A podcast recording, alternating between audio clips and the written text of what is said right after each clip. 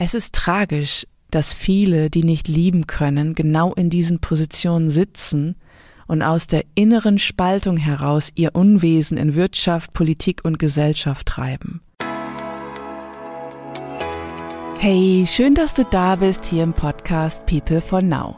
Ich bin Maren Heidemann, du hörst Folge 18. Verletzlich sein und Liebe als Führungskultur. Heute erforsche ich, was verletzlich sein bedeutet, wieso so viele Angst haben, sich damit zu zeigen, insbesondere wenn sie in Führung sind. Was Liebe damit zu tun hat und weshalb sie der Schlüssel zu einer neuen Kultur ist. Viel Freude beim Zuhören. Vor einigen Wochen bekam ich eine Nachricht von einer Klientin, die in einem Konzern tätig ist – Sie fragte mich, ob ich zu gegebener Zeit einmal über das Thema Liebe im Führungskontext und meine Sicht darauf sprechen könnte. Sie hatte online einen Beitrag gelesen mit dem Titel Die Manager der Zukunft müssen mit Liebe führen. Davon war sie inspiriert, was ich gut verstehe. Zunächst war mir ihre Nachricht durchgegangen, ich vergaß zu antworten. Sowas passiert mir aber nicht einfach so. Allein, dass es so war, war für mich ein Hinweis, bei mir näher hinzuschauen. Wieso habe ich nicht geantwortet? Ein Teil von mir hat sich offensichtlich weggedreht. Ich war mit ihrer Frage überfordert. Wer bin ich, die sich anmaßt, über etwas so Universelles wie die Liebe zu reden? Da gab es und gibt es nach wie vor in mir, während ich es sage, ein Zögern, eine Zurückhaltung, vor allem aber Demut. Die Demut vor etwas, das unfassbar groß ist, uns alle beinhaltet und trägt. Etwas, das wir alle in unserem Ursprung sind, nämlich Liebe. Die Nachricht von meiner Klientin tauchte einige Zeit später wieder auf, natürlich, wir können uns ja darauf verlassen, dass das, was nicht angeschaut werden will, durch die Hintertür wieder anklopft, so lange, bis wir uns dem zuwenden. So auch bei mir in puncto Liebe. Ich schrieb ihr, ich werde auf ihre Frage zurückkommen, wenn die Zeit dafür reif sei. Jetzt, drei Monate später, ist sie das. Könnte die Liebe der Schlüssel für eine neue Führungskultur sein? fragte mich die Klientin außerdem. Oh yes, nicht nur könnte, Liebe ist der Schlüssel für die neuen Kulturen, die jetzt gestaltet werden wollen. Leider leben viele Menschen in der Wirtschaft weit weg davon. Sie sind von sich abgetrennt, spüren sich und die Liebe gar nicht, beziehungsweise leben sie die Liebe total verdreht. Wenn ich in der Wirtschaft von Liebe spreche, werde ich schräg angeschaut, bekomme direkt das Feedback, aber Frau Heidemann, jetzt wollen wir hier aber nicht esoterisch werden, womit gleich das Schutzschild hochgefahren ist. Bevor ich da tiefer eintauche und aus psychologischer Sicht erforsche, wieso das so ist, es gibt Hoffnung. Eine Führungskraft, mit der ich letzte Woche zu einem Auftrag telefonierte, brachte es im Laufe des Gespräches ins Wort. Er sagte, am Ende geht es doch um die Liebe zur Arbeit, zur Schöpfung. Wenn ich keine Liebe habe, mache ich einfach meinen Job. Ich muss meine Aufgabe lieben, Menschen lieben. Das gelingt doch nur, wenn ich selbst Liebe habe und gebe. Außerdem wollen wir am Ende doch alle nur geliebt werden, oder? Ich war kurz sprachlos, denn ich war nicht darauf vorbereitet, dass er so klar, so direkt ans Essentielle gehen würde. Für mich war damit alles gesagt, es blieb mir wenig hinzuzufügen. Die Haltung und Werte unserer Zusammenarbeit waren damit klar definiert. Mit solchen Menschen, die mit Liebe in Führung sind, mehr als 20 Mitarbeitende haben, arbeite ich im wahrsten Sinne des Wortes von Herzen gern. Dann haben nämlich der Umgang miteinander, die Arbeitsatmosphäre, eine klare Ausrichtung, in der es um natürliches Menschsein geht. Leider ist das noch viel zu selten der Fall. Es ist noch gar nicht so lange her, da hat mich ein Geschäftsführer Mitte 60 über seine Sekretärin anrufen lassen, sie gebeten, mich durchzustellen, um dann bei mir eine Begleitung anzufragen. Er verließ nach über 30 Jahren das Unternehmen in den Ruhestand und wollte sicherstellen, dass die Führungskultur, die er geprägt hatte, von seinem Nachfolger weitergelebt werden würde. Ich fragte ihn, wie die Kultur aussieht, die er geschaffen habe. Daraufhin meinte er, es sei eine Kultur der Liebe. Ich fragte ihn, wie sich seine Liebe gegenüber den Mitarbeitenden ausgedrückt habe, woraufhin er referierte, wie ihm im Laufe der Jahrzehnte klar geworden sei, dass die Liebe die Antwort auf alles sei. Er würde durch seine Liebe viel ermöglichen, zahlreiche Projekte außerhalb des Unternehmens fördern, Menschen überdurchschnittlich gut honorieren, dafür sei er bekannt. Ich war ziemlich alarmiert, ehrlich gesagt, denn das, was und wie er es sagte, wies auf vieles hin, nur nicht darauf, dass er mit Liebe führte. 200 Mitarbeitende waren davon beeinflusst, beziehungsweise gestalteten sie die Kultur mit. Ganz zu schweigen von den Abhängigkeiten, die dieser Geschäftsführer rund ums Unternehmen herum im Außen geschaffen hatte. Konnte ich sein Herz fühlen, als er sprach? Kam seine Liebe bei mir an? Leider nein. Ich tippte darauf, dass er sich über 30 Jahre ein Beziehungsnetz aufgebaut hatte, in dem er im Mittelpunkt stand, als Gönner auftrat, um so an Anerkennung und Liebe zu kommen, und zwar im ganz großen Stil. Denn das Unternehmen, dessen Geschäfte er führte, war sehr relevant für die gesamte Region, es war ein Geflecht, in das Wirtschaft, Politik und Gesellschaft verwoben bzw. verwickelt waren. Für mich war dieses Unternehmen wie ein Symptomträger in der deutschen Kultur. Als er mich fragte, ob ich den Übergang zwischen ihm und seinem Nachfolger begleiten könnte, habe ich darum gebeten, den Nachfolger kennenzulernen. Das war sehr wichtig, denn dieser Mann machte mir Hoffnung. Er war derjenige, der das Unternehmen ins Neue führen konnte. Das war deutlich spürbar. Ein feinfühliger Mensch aus der Start-up-Szene, der es gewohnt war, mit jungen Menschen zu arbeiten, der sich von Anfang an offen und verletzlich zeigte. Seine Haltung war der Grund, wieso ich den Auftrag angenommen habe, dieser Wechsel von der bisherigen kontrollierenden Welt hin in eine Kultur des Miteinanders, Respekts und aufrechter Liebe füreinander. Dafür stand dieser Mann. Ihn wollte ich unterstützen, während mich der alte Geschäftsführer versuchte, für sich zu begeistern, was ihm natürlich total gelungen ist. Den neuen Geschäftsführer zu unterstützen, das machte Sinn für mich, denn dieser Prozess war für mich ein Stellvertreterprozess für das, was im Moment auch auf globaler Bühne ansteht. Das Alte muss abdanken, Platz machen für das Neue. Ego, Angst, Manipulation und Kontrolle dürfen gehen. Verletzlich sein und Liebe, ein neues Wir, dürfen übernehmen. Was war da beim alten Geschäftsführer los? Aus psychologischer Sicht mag ich kurz hinter die Kulissen schauen. Fange ich mal bei der gewaltigen Frage an. Was ist Liebe? Für mich ist Liebe die Fähigkeit, mit einem offenen Herzen da zu sein, mich zuzuwenden, frei, absichtslos, ohne etwas zu wollen, liebevoll präsent zu sein, von dort respektvolle Beziehungen zu führen, Natürlich hat es mit emotionaler Einstimmung und Empathie zu tun, anderen mit der Haltung gegenüberzutreten, angenommen zu sein, einfach weil sie da sind.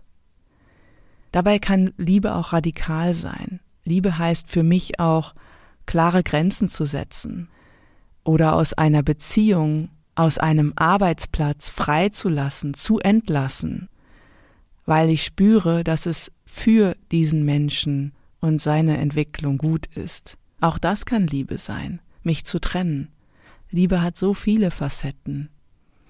Spürbar wird sie, wenn ich wahrnehme, dass jemand auf Herzfrequenz sendet. Das passiert durch den Körper, ist im Zwischenraum wahrnehmbar, oft deutlich in der Stimme hörbar und in den Augen ablesbar. Ich mag den Sufi-Mystiker Rumi sehr gern. Von ihm stammen viele Aphorismen, Lebensweisheiten, die sich auf die Liebe und das Leben beziehen. Wie zum Beispiel Deine Aufgabe ist nicht, die Liebe zu suchen, sondern nur all die Hindernisse in dir zu suchen und zu finden, die du dagegen aufgebaut hast. Was sind das für Hindernisse, die wir Menschen der Liebe in den Weg stellen? Zunächst einmal, in allen Menschen ist es angelegt zu lieben. Wer von euch Kinder hat, weiß, wie frei und rein sie lieben, bis sie in die Anpassung gehen. Spätestens wenn sie eingeschult werden, wird es sichtbar. Wenn die Strukturen sie zur Anpassung zwingen. In der Regel geschieht dies aber schon viel früher im Bindungsverhalten, was sich im späteren Leben zeigt. Die meisten Erwachsenen sind auf der Herzebene verpanzert, schützen sich vor Verletzungen, die sie früh erfahren haben. Gleichzeitig haben alle das Bedürfnis nach Anerkennung und Liebe, wie der Geschäftsführer, der in den Ruhestand treten wollte. Sein Bedürfnis war natürlich. Leider ist es bei ihm durch den Überlebensmodus, in dem er in puncto Liebe war, zu einem großen Spiel ausgeartet, in das er viele Menschen mit hineingezogen hat. In einer meiner Ausbildungen nannten wir dieses Spiel die Economy of Love, die besagt, ich mache dies und das für dich, damit ich Liebe bekomme. Dabei manipuliere ich, setze ich unter Druck, spiele auf vielfältige Weise, alles, um das zu bekommen, woran es mir mangelt und was ich auch nicht in der Lage bin zu geben. Liebe. Diejenigen, die nicht lieben können, sind verletzt haben viel Ablehnung, viel Zurückweisung ihrer kindlichen Liebe durch ihre Eltern erlebt, insbesondere durch den gegengeschlechtlichen Elternteil. Sie sind beschämt worden, haben ein gebrochenes Herz und haben verinnerlicht, ich bin ungeliebt, nicht liebenswert. Also manipuliere ich andere, weise sie zurück, um ihnen zuvorzukommen dass mir das nicht noch einmal passiert. Zwei Zeiträume sind bei der Entstehung dieses Überlebensmusters relevant. Das Alter von vier bis sechs Jahren und das Einsetzen der Pubertät, also zwischen elf und 15 Jahren. Bei kleineren Kindern sind Liebe und Sexualität, die dazugehört, noch integriert. Die Liebe zu den Eltern wird frei erlebt. Ich erwähne die Sexualität an dieser Stelle, denn aus traumatherapeutischer Sicht erklärt es einiges, wie sich Erwachsene später verhalten. Im Übrigen scheint auch ein Teil des Verhaltens des alten Geschäftsführers genau auf die Schwierigkeiten zurückzuführen zu sein, die zwischen dem vierten und sechsten Lebensjahr passieren können. In der Zeit treten erste kindliche Sexualität und Neugier auf. Wenn Eltern dem Kind signalisieren, dass sie sich hierfür schämen sollten, wird es schwierig. Gleichzeitig wird das Kind für alles, was mit Emotionen auf der Herzebene zu tun hat, von denselben Eltern bestärkt. Aber Sexualität darf nicht sein. Sprich, die Reaktion der Eltern zwingt das Kind, Sexualität und Liebe voneinander abzuspalten. In einigen Familien kommt noch erschwerend hinzu, dass Liebe an Bedingungen geknüpft ist. Sie steht und fällt mit dem Aussehen und mit Leistung. Also wird dem Kind und Jugendlichen ein Zerrbild von Liebe vorgelebt, beziehungsweise von dem, was das Umfeld für Liebe hält. Daraufhin entwickelt sich eine Verschiebung von Liebe in Äußerlichkeiten, sowie eine verzerrte Beziehung zum eigenen Körper.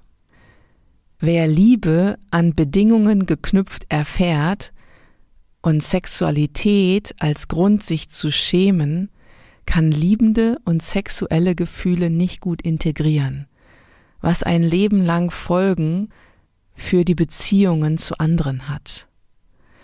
Beziehungen sind dann entweder vom Herzen oder von der Sexualität gesteuert. Beides gesund zu integrieren fällt schwer und ist angstbesetzt. Was bedeutet das in der Praxis? Beim Geschäftsführerwechsel. Als der Tag der Stabsübergabe gekommen war, lud der alte Geschäftsführer alle Führungskräfte zu einer Klausur ein. Beim Abendessen tauchte plötzlich ein ranghoher Politiker auf, der dort eigentlich nichts zu suchen hatte. Dem bisherigen Geschäftsführer war es ganz wichtig, mich gegenüber von ihm und dem Politiker sitzen zu haben. Links neben mir saß der neue Geschäftsführer. Als das Essen serviert wurde, hob der bisherige Geschäftsführer sein Weinglas in meine Richtung und sagte, Hey, Frau Heidemann, zu einem guten Abend gehören drei Dinge. Erstens ein gutes Glas Wein, zweitens ein gutes Stück Fleisch, drittens guter Sex. Hö. Der Politiker neben ihm gröhlte direkt mit. Ich stand auf und verließ den Tisch. Der neue Geschäftsführer folgte mir, entschuldigte sich stellvertretend, es war ihm so peinlich. Dieser Übergriff und Sexismus zeigte, wie weit weg der Mann von der ihm angepriesenen Kultur der Liebe war. Er hatte gar keine Ahnung, was das war, die Liebe. Plus, Menschen in diesen Positionen stolpern sehr häufig über ihre abgespaltene Sexualität die sie in verschiedensten Facetten ausagieren, häufig in Affären. In Folge 4 habe ich zum Thema Sex und Macht etwas ausführlicher gesprochen. Von der Liebe abgespaltene Menschen sind sich selbst nicht sicher, ob sie wissen, was Liebe ist. Sie verwechseln Bewunderung mit Liebe. Ihr Selbstwertgefühl basiert auf Äußerlichkeiten und Image. Liebe bedeutet für sie makelloses Aussehen, Materie, die durch Leistung möglich wird. Körperliches Training, Schönheits-OPs, ein Porsche in der Garage sind für die Betreffenden attraktiv. Wenn sich das Herz öffnet, neigen sie dazu, sich zurückzuziehen, denn sie haben eine enorme Angst vor ihrer eigenen Verletzlichkeit. Sich offen zu zeigen ist so gut wie unmöglich, denn da liegt ihr Makel dass niemand auf die Idee käme, sie zu lieben, wenn ihre Mängel offen liegen. Wenn sie sich verletzt fühlen, sind sie voller Stolz, warten auf eine Entschuldigung vom Gegenüber. In meinem Fall ging es so weit, dass mir der Geschäftsführer nach meinem Aufstehen beim Abendessen mein Honorar streitig machen wollte. Er versuchte, mich in meinem Wert zu entwerten, fühlte sich durch meine Grenze zurückgewiesen, was ich ja auch real getan habe. Dadurch war er an alte Verletzungen erinnert, die nichts mit mir zu tun hatten, die aber so schmerzhaft waren, dass er seine Aggression gegen mich versuchte auszuagieren. Es war natürlich eine reine Projektion, die ich an mir habe abperlen lassen. Tatsächlich war ein Teil von mir sogar noch im Mitgefühl mit ihm. Wenn ich mir das heute von außen ansehe, ist es tragisch. Ein Mitte 60-Jähriger, der derart abgespalten von sich agiert, Macht hat, dadurch großen Schaden anrichtet und behauptet, seine Führungskultur sei die Liebe. Selbst bei diesem erwachsenen Mann geht es noch darum, die Liebe zu seinen Eltern zu schützen. Es geht darum, das Bindungssystem zu sichern. Die Spaltung, die er zeigt, weist darauf hin, dass seine Eltern manchmal liebevoll waren, gleichzeitig zurückweisend. Also spaltete er Liebe und Sexualität voneinander ab, um die Bindung an die Eltern zu sichern. Dieses Muster lebt er bis heute unbewusst zu einem hohen Preis weiter. Er zahlt dafür die Fähigkeit zu echtem Kontakt mit anderen auf Herzebene gibt er damit ab. Jeder Schritt, sich daraus zu lösen, wäre ein Schritt weg von dieser Verstrickung. Es ist tragisch, wenn ich mit Mitte 60 noch nicht von den Eltern losgelöst bin. Noch tragischer, dass viele, die nicht lieben können, genau in diesen Positionen sitzen und aus der inneren Spaltung heraus ihr Unwesen in Wirtschaft, Politik und Gesellschaft treiben. Aus meiner Sicht ist das der Grund, wieso wir uns gesamtgesellschaftlich in der Katastrophe befinden. Würden Menschen sie spüren, erfahren, was Liebe ist, gäbe es zum Beispiel keinen Raubbau in der Natur. Letzte Woche habe ich genau das hautnah an der Nordsee erlebt. Massen an scheinbar erfolgreichen Menschen, hochwertig mit einschlägigen Marken gekleidet, aufgespritzten Lippen, preschten mit ihren Autos an mir vorbei durchs Naturschutzgebiet. Kein Scherz. In der schönsten Natur reihte sich plötzlich ein Porsche an den nächsten. Was für ein Wahnsinn. Was für ein Symptom für eine hochpathologische Gesellschaft, in der noch über Äußerlichkeiten und Materie geführt wird. Was mir dabei wichtig ist, ich spreche nicht aus einer Ohnmachtsminderwertprojektion über die, die im Porsche sitzen, sondern aus Erfahrung, selbst Teil dessen gewesen zu sein. Ich war selbst abgespalten von mir, den Emotionen meiner Verbindung zur Natur. Zum einen bin ich in eine Unternehmerfamilie hineingeboren, die mit viel Kontrolle und Angst gearbeitet hat, zum anderen war mein Umfeld damals schon so, dass ich Einblicke in andere Machtzirkel in Deutschland hatte, im Kreise von wirtschaftlich erfolgreichen Unternehmern sowie auch in Netzwerke von Adligen Einblick hatte, die mir zugänglich waren. Das heißt, ich spreche hier nicht über etwas Nebulöses, sondern über meine Erfahrungen. Wichtig ist zu verstehen, diese Menschen haben heftige Zurückweisungen erfahren, die sie als Erwachsene vermeiden wollen. Deswegen halten sie jeden Impuls, sich zu öffnen und auf andere zuzugehen, zurück. Stattdessen bauen sie sich Konstrukte, die sie selbst kontrollieren und steuern, damit ihnen nie wieder Zurückweisung geschieht. Jedoch geht diese Rechnung mit mir nicht mehr ganz auf, wie der alte Geschäftsführer erleben musste. Der neue Geschäftsführer bat mich nach der Klausur um eine Nachreflexion. Hierfür wählte er einen Spaziergang in der Natur, wo er sich wohl und gut mit sich verbunden fühlte. Wir trafen uns, gingen ein paar Kilometer miteinander. Er öffnete sich, zeigte seine verletzliche Seite, die Emotionen, die er hatte. Die Natur unterstützte den Prozess. Hier war jemand, der gut mit sich verbunden war, jahrelang ein Start-up aufgebaut hatte und nun visionär den Wandel eines etablierten Unternehmens mitgestalten wollte. Er hatte es nicht nötig, sich damit zu brüsten, dass er mit Liebe führt. Das tat er auf ganz natürliche Weise aus sich heraus. Das musste er nicht betonen. Gerade deswegen zweifelte er nach den Erlebnissen bei der Klausur, wie er seine Haltung und Werte leben könne auch mit Blick auf den Politiker. Wie kommen wir in eine Kultur, in der verletzlich sein und Liebe führen? Erstens, das zentrale Thema für Menschen, die vorangehen und führen, ist die emotionale Arbeit, die verletzlichen Gefühle zu erkennen und zuzulassen, zu untersuchen, wie es um die Panzerung, um das Herz steht. Wenn das nicht möglich ist, wird es keine Kultur der Liebe geben können. Und zweitens, die Körperwahrnehmung zu vertiefen, anstatt dass der Körper verschönert werden muss oder der nächste Porsche in der Garage steht.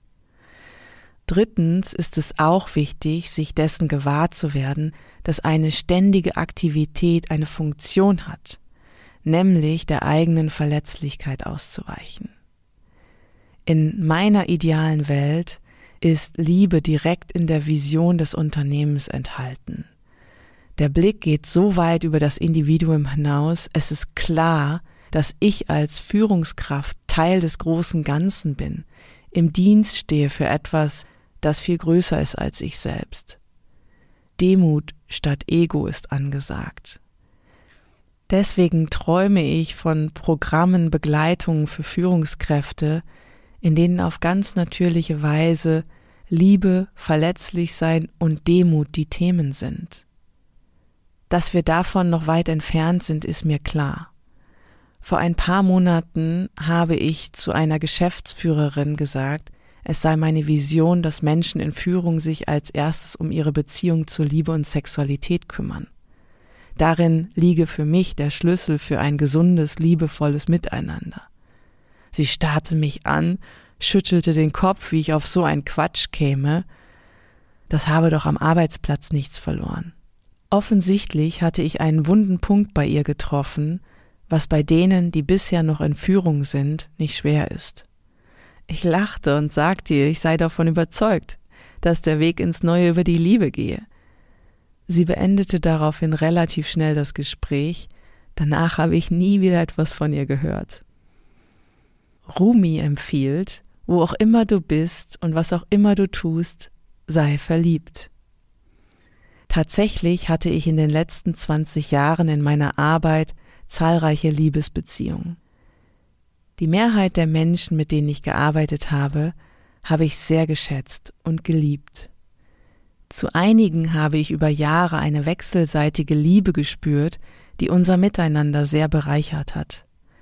Denn wo es möglich ist, herzoffen miteinander zu sein, ohne Angst voreinander haben zu müssen, macht es Freude, gemeinsam zu gestalten und zu entwickeln.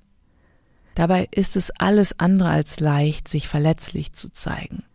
Verletzlich sein braucht Mut. Auch wenn es manchmal noch so dunkel erscheint, wir befinden uns an einem wichtigen Punkt, an dem das Neue kommt. Wie hat sich dieses Neue im Unternehmen durchgesetzt, wo der Führungswechsel nach 30 Jahren vollzogen wurde?